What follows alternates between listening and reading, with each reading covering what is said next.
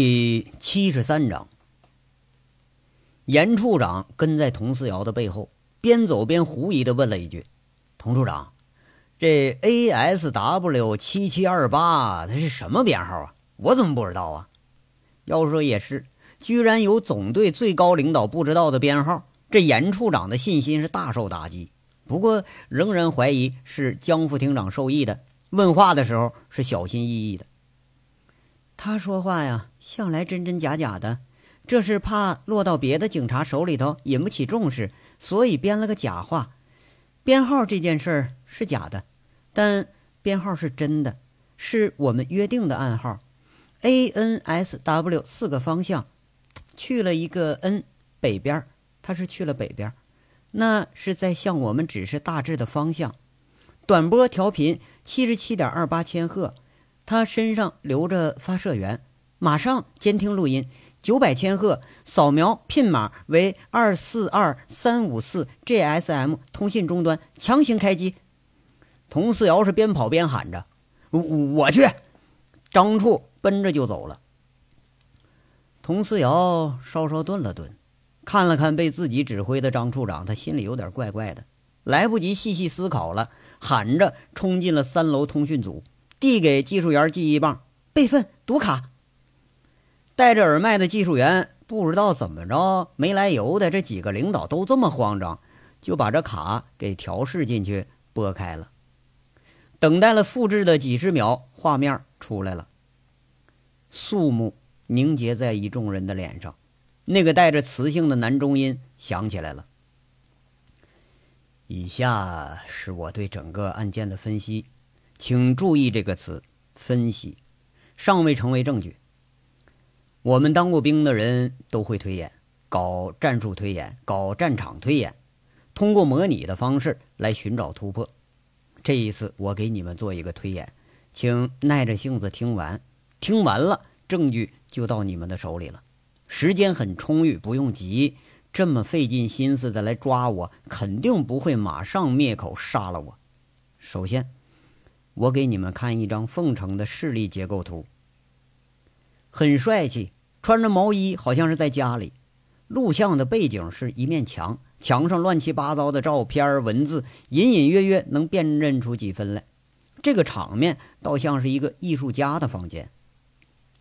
就见杨伟把第一张写满名字的大纸挂好了，说着：“处在你们的位置啊，无法理解‘势力’这个词；而在我的位置。”对势力感觉很清楚，钱、权、人、资源都可以成为一个势力。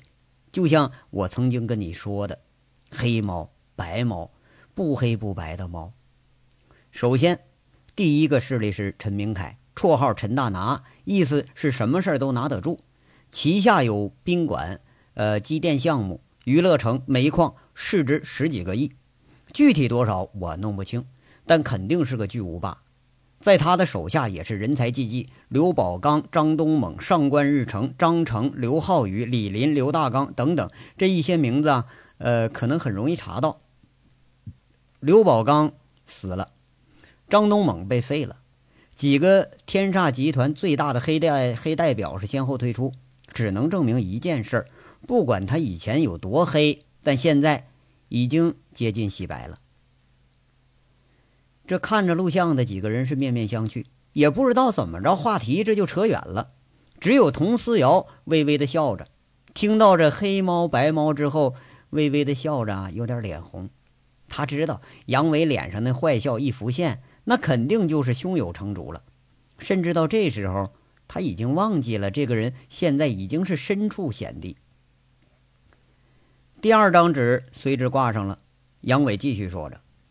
第二个人啊是朱前锦，绰号黑猪，手下有工贸公司、煤厂三个，占有其他煤矿的股份也不少，据说有接近五个亿。手下赵宏伟、古建军、赵三刀、熊三儿，好像还有个呃叫二军什么的。杀害鲁知青的枪匪古路明和这个集团就有着千丝万缕的联系。他们最出名的就是长平黑车队，有数百人之众。这帮人黑的成分多，白的成分少，在长平也是第一人。看他手下就知道，财团、杀手、黑金典型的黑社会。偏偏呢，这个人还是个政协委员。不过在我看来啊，他直到现在还是半黑半白，属于那种水平不太高的暴发户。虽然手段也不差，但是和陈大拿相比，毕竟是低了一个档次。第三股势力应该把死去的王启柱给算上，负案在逃的武立民，现在凤城出名的罗光宇，已经落网的卜离就是代表，包括我也是他们的兄弟。有人把我们称作黑社会分子，那姑且先就这么称呼吧。第四股不大啊，只有两个人，但是对整个局势影响不小，是来自上海的薛平、齐玉娇。两个人是表姐妹，拥有天煞的股份，而且是铁路发运站的最大股东。他们和凤城天煞集团、前锦集团、煤厂、煤矿经营者都有联系，在这个局势里头也有一定的作用。但这两个人最终卸了妆是什么角色，我还没有搞太清楚。第五股势力外来的浙商，浙商有个特点啊，就是比较排外。我无法对这股势力进行细查，只是了解了一些大概。以何饮水为代表的浙商集团对凤城的政治经济局面也会有一定的影响，这是肯定的。当然啊，呃，还有以魏自立、蒋门神为首的几十个托家，也是一股不可小看的势力。这五股势力里头涉及的人十几个有名有姓的，每一个都是呼风唤雨，不可以等闲视之。现在，我给你做一个推演，推出来谁是真正的幕后凶手。这画面上的杨伟很自如地指着几个树状的结构图解释了一遍。除了佟思瑶，其他人看着倒是有点眼晕。那名字写了有十几个，树状压了好几层，都知道这个神出鬼没的线人，都知道是这个线人成就了几宗大案，倒是还都在那用心地听着。杨伟倒像一个学者似的，很自如地讲着：“我返回凤城，在查找我兄弟王大炮死因的时候，根据这些态势做了很多推演和分析。分析的结果是，他的死因是阻挠了前锦公司向南一线运煤利益，才惨遭灭口的。这一点已经证明了，确有其事。整个过程很复杂，但说起来很简单。”朱前锦从外地找回来三个杀手，以三十万的价格要取王大炮的命，然后授意赵三刀和三个杀手单线联系。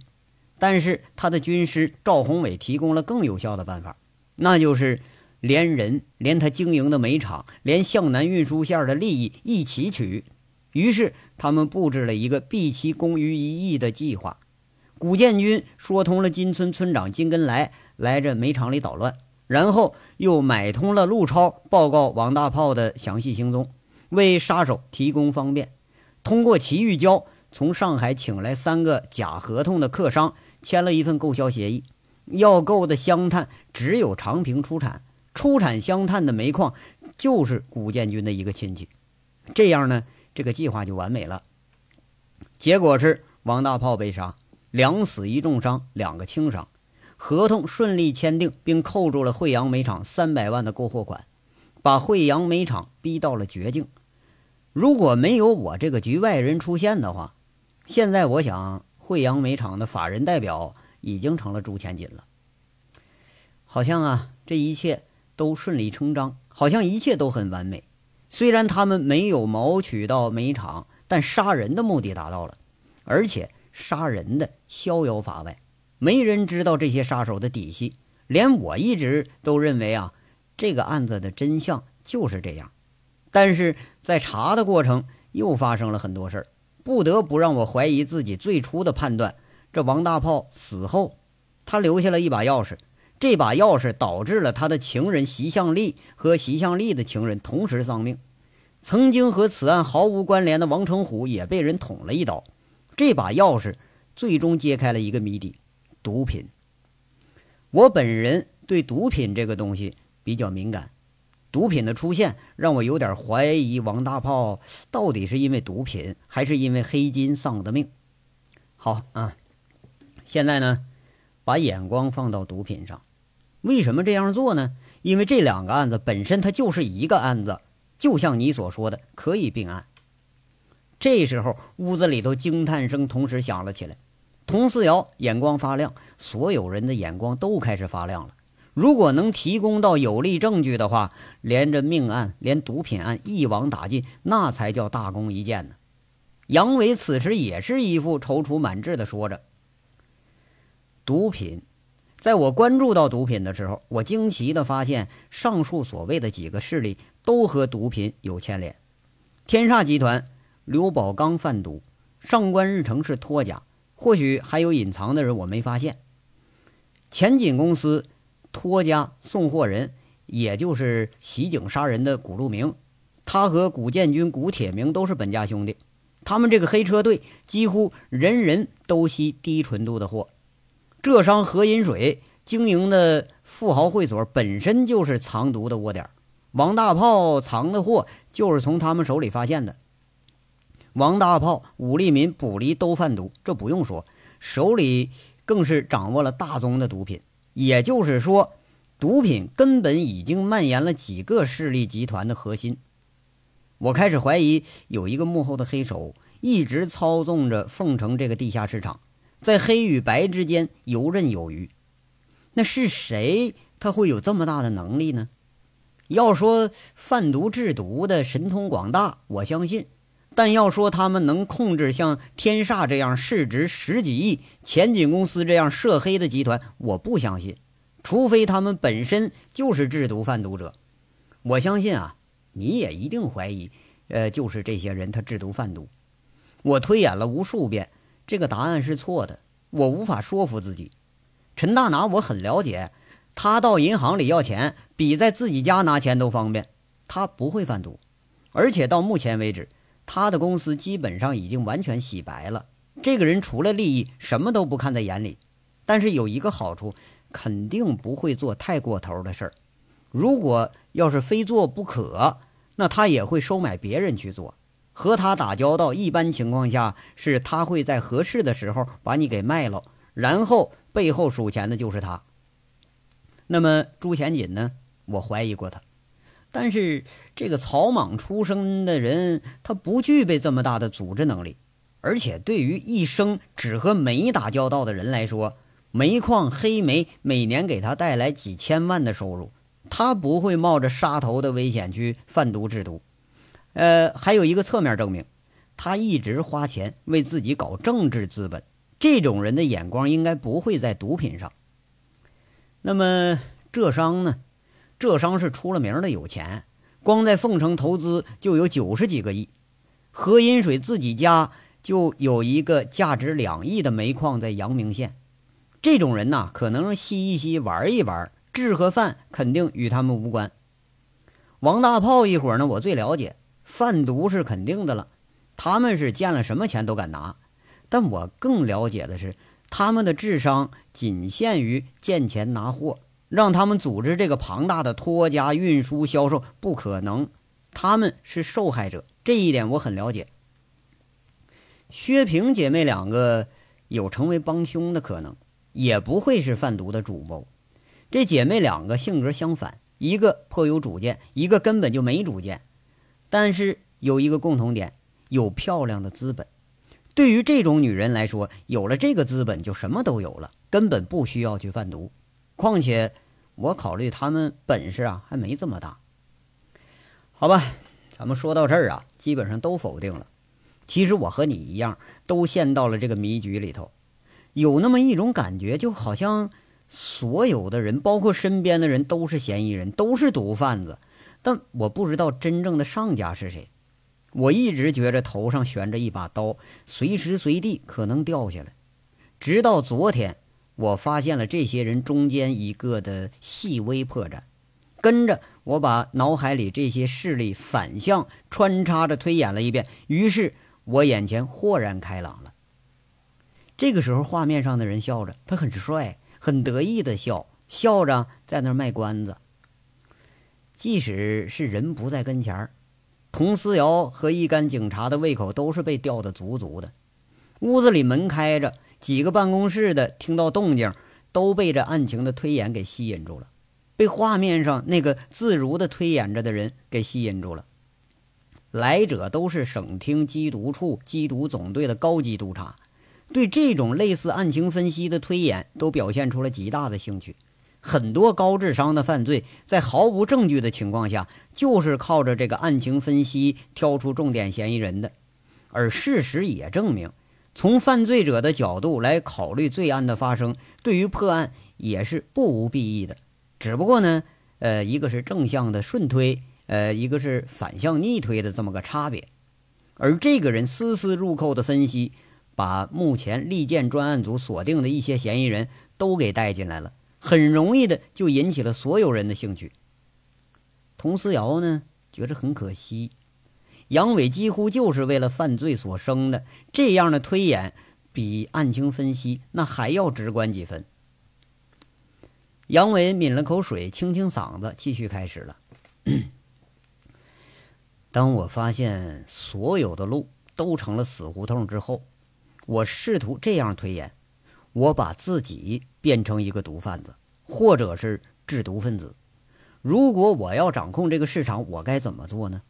既然眼中的势力掌控者都不是贩毒的幕后人，那么应该是有第三方势力，有人们眼界之外的势力，但同时和现在的势力又息息相关，无所不在。那怎么做到这一点呢？隐藏自己行迹有两种办法。第一种是根本不在人的视线之中，但这么庞大的销售网、制贩网络不可能做到隐藏全部的行迹，那么就剩下第二种了，就是把行迹放到所有人的眼皮之下，让大家司空见惯，不足为怪。所以我想到了一个办法，借势，就是借壳上市、借船出海、借鸡生蛋一样，我把我的势力寄生在别人的势力之上。如果借势的话呀，一切就可以得到圆满的解释了。借势很简单呢，就像森林里寄生在树干之上的藤条一样，我无根无基，但我可以通过从别人身上吸取养分来满足我的生长。按照这个思路，我作为贩毒分子可以这样发展我的势力。天煞集团，我可以借势，我可以从中寻找两个代理人。毒品的巨大利润可以很容易买得动人，比如刘宝刚跟我合作，我把毒品呃供货给他，他负责打开潞州的市场，而天煞锦绣本身就是一个很大的销售市场，我可以从这里赚取可观的利润。无形之中，我借到了天煞的事。第二个是，我可以借朱前锦煤炭物流的事，大型运输车从凤城出发。可以直达十几个城市，每辆车载重二十至四十吨，一个车队有四千多吨，四千多吨的煤炭里头，我随随便便藏个几公斤毒品，谁能找得着啊？而且黑车猖獗，正为毒品输送提供了最好的渠道。第三个是，我可以混到浙商集团里，这里边不缺乏有钱人，随便都是一个很庞大的消费市场。而且我可以借浙商的势力保护自己。第四个是铁路物流，发往全国各地的大列车每列五千吨。如果这也是我的一个运输渠道，那谁又能发现得了呢？以上推断如果成立的话，那么你和你的缉毒总队查获的毒品仅仅就是冰山一角。我相信这件事已经有人办到了。而且大部分的地市甚至省外的原地就在这儿，就在凤城。话音一落，屋子里头是嘘声一片，惊讶满眼，都盯着佟四瑶。佟四瑶不经意的一回头，几个办公室的都凑上来了，听着这个很精彩、很另类，但却不是警察的做的这么个案情分析。不认识的来晚的被吸引住了，甚至悄悄在问：“哎，这是金穗几号啊？”哪个领导啊？缉毒总队的外勤非常神秘，经常会莫名其妙的就冒出个人来。今天冒出这个人，熟悉而又陌生。杨伟顿了顿，仿佛是留给观者以惊讶和考虑的时间。时间不太长，他继续开始了。说到这儿啊，你可能会怀疑，谁能把这些资源都借到自己的手里呢？我也一直找不出这么个能人来。找不出来没关系，那么现在我当这个能人，我来经营这个毒品市场。注意啊，现在的前提条件是我已经从这几个势力借到了势，或者说我已经渗透到了这几个势力集团的内部，和这些势力集团都保持着一定层面上的联系。关键的时候啊，我得撬得动他们。知道这个结果，我来模拟这个过程。呃，也就是推演这几个月来发生的案件，其实啊，应该是这样发生的。此时屋子里静的一根针掉地上都能听得清清楚楚，这个磁性的声音把所有人带入到谜团一般的案件里头，跟着这个叙述回到了罪案发生的现场，仿佛在经历着罪案或诡异或凶残的现场。脸色肃穆的杨伟在换着角色。正试着用阴森森的语气说话。我是贩毒者，也是制毒者，谁也不知道我是谁。我就是这个市场的主宰。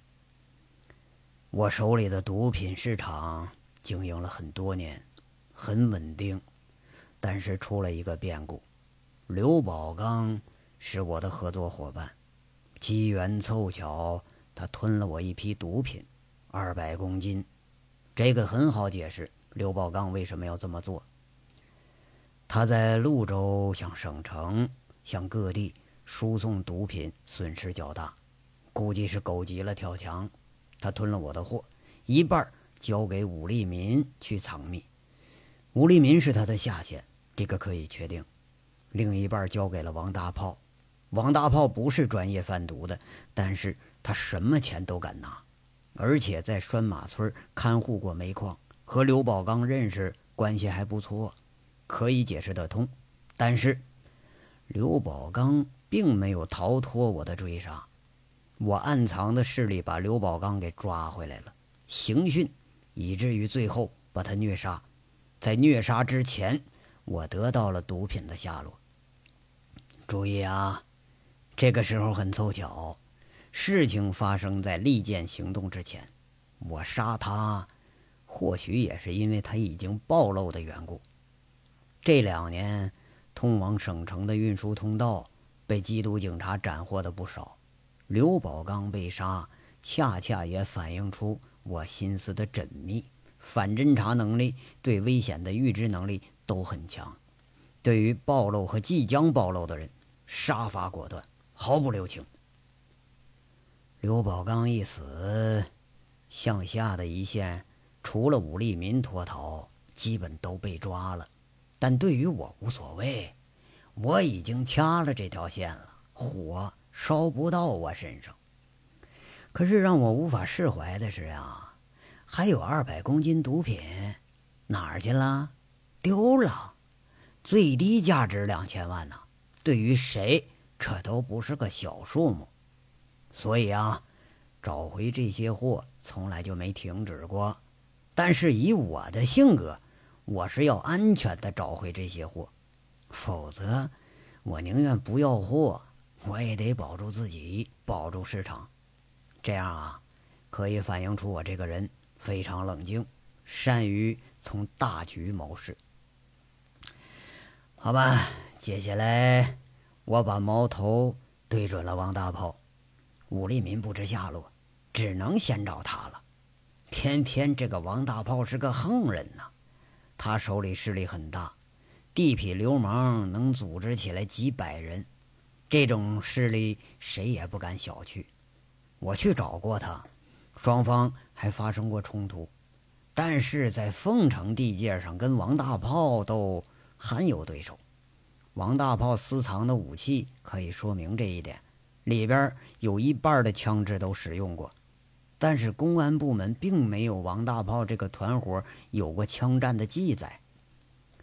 王大炮在明，我在暗，我明着打不过，我在寻找机会。偏偏在我寻找机会的时候啊，这王大炮胆子大的包了天了，直接把高纯度的货拆开了他灵脉，这就可以解释。为什么王大炮藏的货有八十多公斤，而武立民的货是一百公斤，因为王大炮已经把一部分给卖了。这个变故让我很慌张啊，因为他不但拆开了领卖，而且他卖的很便宜。这种货一上市面，不但冲击原来的市场，而且容易被警察发现。一把警察引过来，那么破坏的就是整体市场的销售了。无奈之下呀，我动了杀心了。注意啊，我的杀人方式跟别人不一样。别人是因为某种直接的利益而杀人，但对于我作为一个贩毒者来讲，安全才是第一位，利益只能放在第二位。如果不杀王大炮，毒品找不回来，还有可能把警察给引过来。那如果杀了他呢？只要手段用得好，不仅可以瞒天过海，而且还有可能找到他私藏的货，或者是哪怕就货丢了，我也不愿意把市场丢了啊。所以，王大炮必须死。对于王大炮啊，我本想动杀心的时候。我发现也有人对他非除之而后快。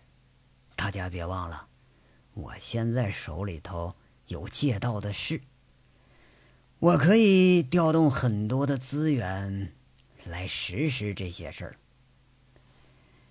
朱前锦的三个杀手因为种种原因没来得及动手啊，可是我已经等不及了，于是我干脆就借着这个名。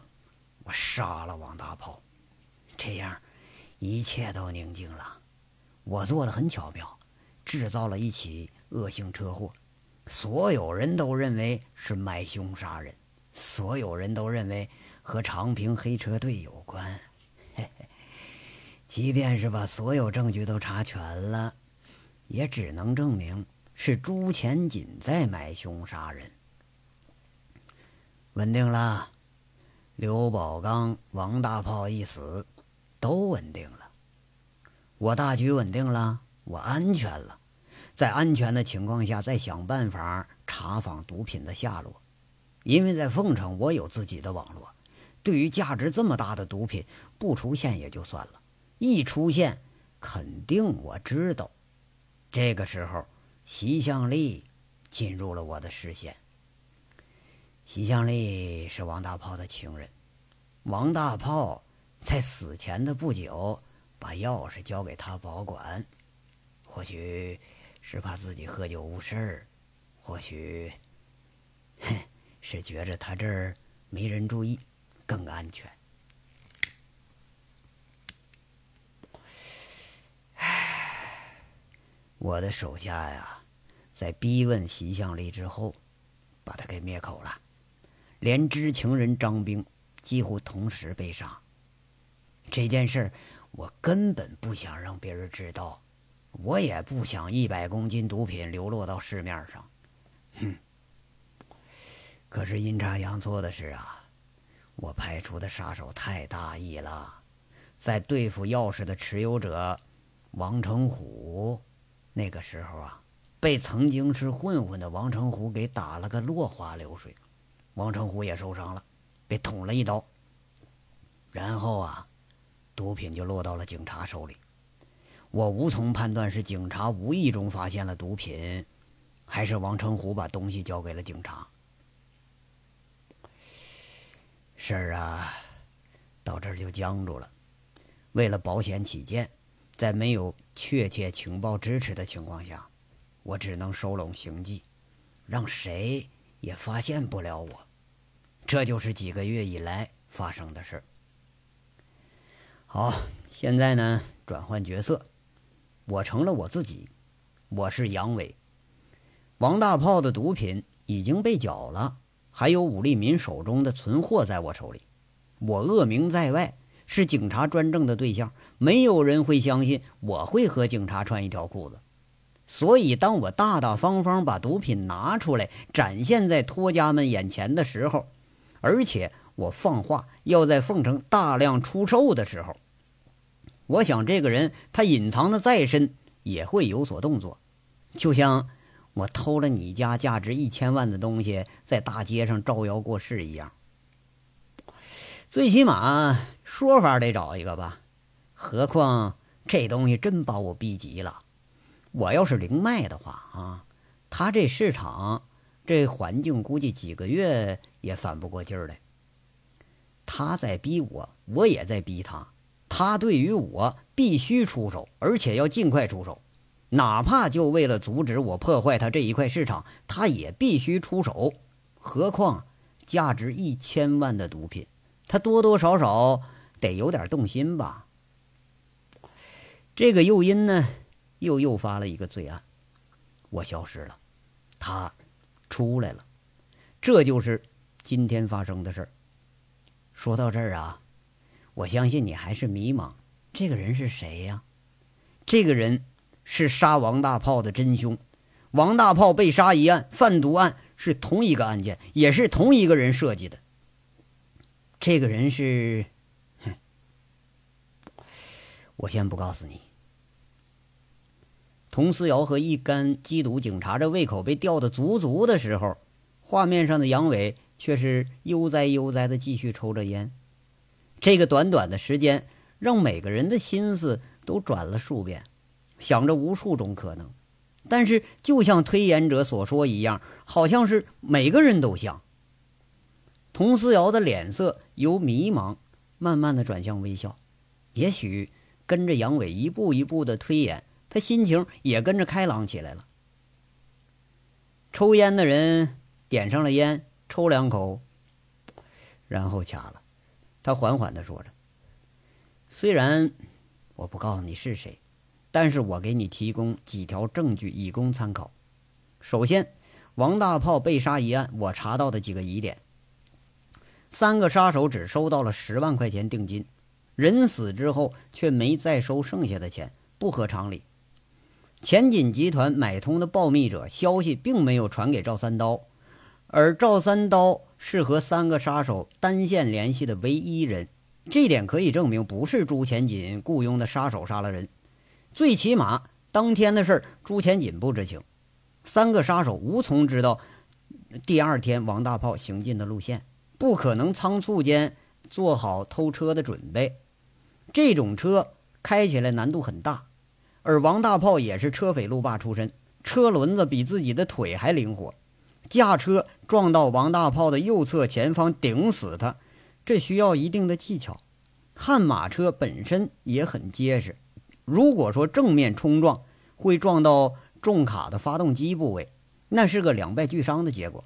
可是没有，他们轻轻松松的把人杀了。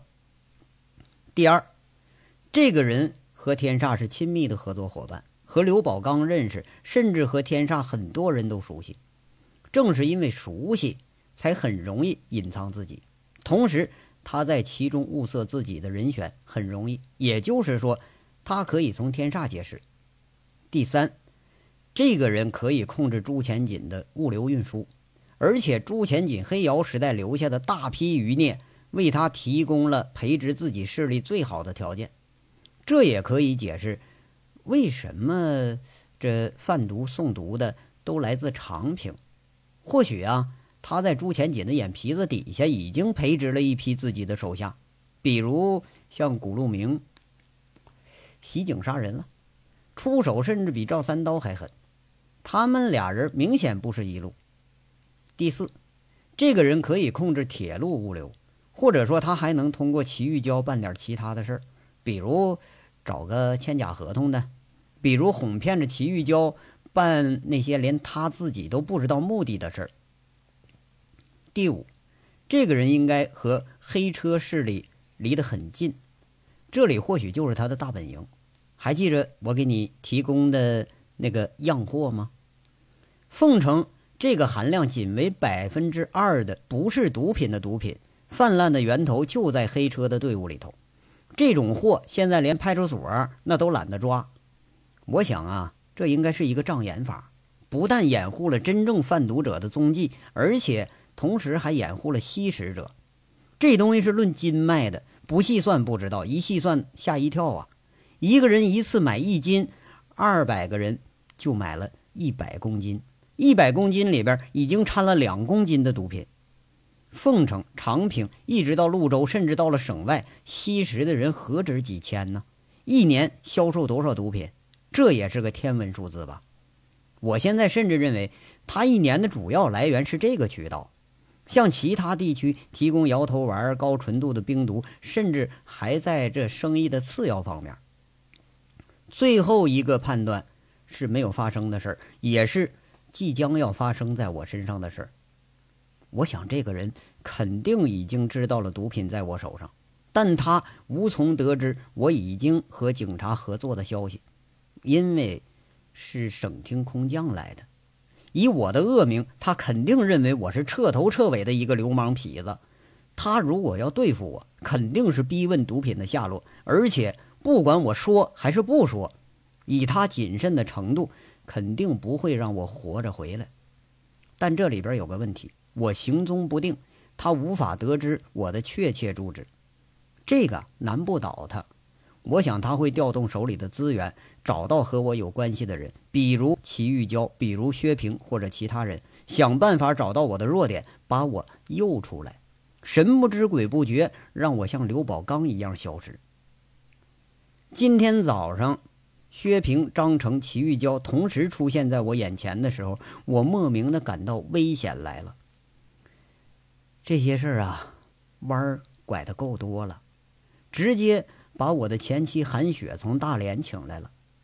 我不知道他们三个人中间是不是有人受了指使，但是不管怎么样，让我单身去天煞赴会，这就是抓住我的最好机会。这样的机会他是不会错过的，所以，我把这个机会给了他们，我要让他们成功的抓住我。你们看到这个录像的时候，他已经成功了。那么现在，这个人已经渐渐浮出水面了。他就是赵宏伟。同时，这句话响起了重音，画面上的杨伟和佟思瑶说出了同一个名字。画面上，杨伟很自得的笑着，用一支黑笔把几张纸上有关联的人连接到了一起。赵宏伟的名字上画了一个大大的圈儿，然后联系着刘宝刚，联系着上官日成，呃，齐玉娇，联系着浙商，联系着黑车队的组织者，一条乌黑的线就寄生在这几个势力树上的一条藤。因为赵宏伟这个特殊的名字和他的关系，把这些错综复杂的势力和人都连接到了一起。山重水复疑无路，其实啊。是人在心疑，路一直就有，一直就在脚底下，只不过根本就没有人注意到而已。其实这个名字一直就挂在杨伟身后的墙上，和一大堆名字在一起，就像他这个人一样，一直就在所有人的眼皮子下边。可惜的是，现场所有的人对这个人都知之甚少，甚至于现在掌握的所有嫌疑人里头，根本就没有这个人，也根本就没注意到这个人。意料之外，情理之中，就像灯下黑一样，摆在眼前的事实才是最让人容易忽视的。画面上，脸色肃穆的杨伟缓缓地说着：“只有赵宏伟能让这个推演成立，只有赵宏伟才具备如此冷静缜密的思考。我可以提供几个旁证，他是齐玉娇的情人。”这一点上官日成可以证明，这就解释得通齐玉娇为什么会莫名其妙地加入到这个事儿里来。他是前锦公司的二号人物，能指挥得动赵三刀、古建军，甚甚至于说整个物流车队。我相信他应该在朱前锦的势力中培植了自己的亲信，很可能是一批黑窑余孽，已经成功转型成了贩毒分子了。他是天煞的合作伙伴，很得陈大拿的赏识，和刘宝刚、张成、李林、上官日成都有过交集。而刘宝刚经营锦绣的时候，是王大炮、武立民、卜离一干混混的直接上司，勾引他们上船很容易。他是前锦公司众多股份的执行者，在浙商某个群体里也有着关系。他也是杀害王大炮的凶手。八三幺大案发生的前一天，他通知人已经做好了准备，偷好了车。把报信的这个陆超的消息收到的时候，他第一时间通知了这些人动手。在黑窑的余孽里头找这么几个驾车技术很高的人很容易，杀了人他依然从容。都怀疑恶名在外的赵三刀和朱钱锦，根本没人怀疑他。这个人。我打过照面，他有超乎寻常的冷静，表面上文质彬彬，但真正心机有多深，我摸不透。你们啊，查一查他的简历就知道了。八十年代的大学毕业生，原长平焦化厂的骨干技术，呃，一直到这家国企，他当到了工会主席。我猜测甲基苯丙胺的化学反应以及提纯过滤结晶技术，对于他应该就不是个难事儿。所谓的台商、投资商，不过就是个假托。如果这一切都是他组织和策划的，那么对于你们警察，那就难办了。没有任何证据能够表明他和毒品有关。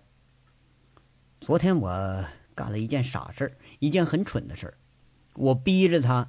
到梅焦反腐专案组举报朱前锦，其实他应该早就羽翼已丰了，或许正在发愁怎么脱离朱前锦这半黑半白的集团，因为这个集团频频牵涉的罪案对他影响并不好，一不小心就进入到警察视线里了。我办的这件事儿啊，哼，蠢到等于他瞌睡了，我正好给他送去个枕头，连我也成了他的棋子儿。现在这个僵局并没有什么变化，局势在向有利于他的方向发展。举报这么一件大案，他可以要求证人保护，可以合法的消失了，而且是在警察的保护下消失的。即便是他将来出现，也是以一个合法商人或者反腐英雄的姿态出现。到那个时候，你们没有机会指证他，对于我，更没有机会了。我经历了瞬间的心情开朗之后，又跌进了黯然里。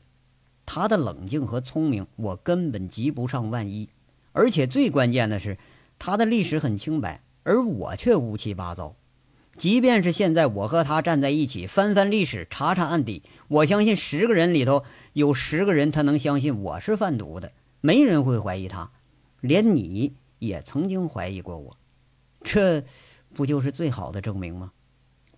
这好像又是一个死局，你无法指证他，即便是把我抓了，也过不了检查那一关，因为谁也没有证据，我没有，你没有，我们都没有。但是现在有了，我把证据提供给你，这个证据就是我自己，我会把我自己变成证据，变成可以让你指控他的证据。如果我被抓，我会留下足够的线索，让你们查找、锁定新的嫌疑人，因为我在他们眼睛里头是一个必死之人。我想他们抓了我，应该是把我运送到一个安全隐秘的地方刑讯，直至灭口，就像刘宝刚一样。死之前，我会经历很多事儿。嗯，我会想办法让你知道的。这是一个机会，唯一的一个机会，是他。试图得到毒品下落的唯一机会，也是我把他揪出来的唯一机会。那么，你们现在就可以开始找我了。我已经留给他们五个小时的时间，足够他们把我运送到任何地方。方向你知道了，但地点我无从得知。只要你们找到我，不管是活的。还是一具尸体，相信我，到那个时候，你就有了最有力的证据。好了，我要走了。半个小时以后，我将进入天煞。最初的线索，北京来的朋友会给你。我知道你或许有怀疑，其实我也希望，我希望我所有的推演和判断都是错的。从大炮的死开始，这几个月来我推演的事儿，基本都错了。恐怕这一次是对的。画面上推演的人从容地站了起来，做了个鬼脸儿，就好像刚刚做完了一场游戏，笑着伸手伸到了屏幕上。录像完结了，哧啦哧啦的是雪花点儿，在这屋子里头静的可怕。戴着耳麦的通信员眼睛红红的，讪讪的发言了：“我以为他是金穗队员呢。”金穗没有这么优秀。严处长沉默了良久，发了一句言。佟思瑶眼圈红着，所有人的心情从喜悦再次落到了黯然。刘宝刚的死状不由得浮现在眼前。对于见惯了死亡的警察来说，尸体。也是沉默的证据，但是这一次，没有人希望最终找到的证据还是一具尸体。这章到这儿就说完了，下章稍后接着说。感谢大家的收听。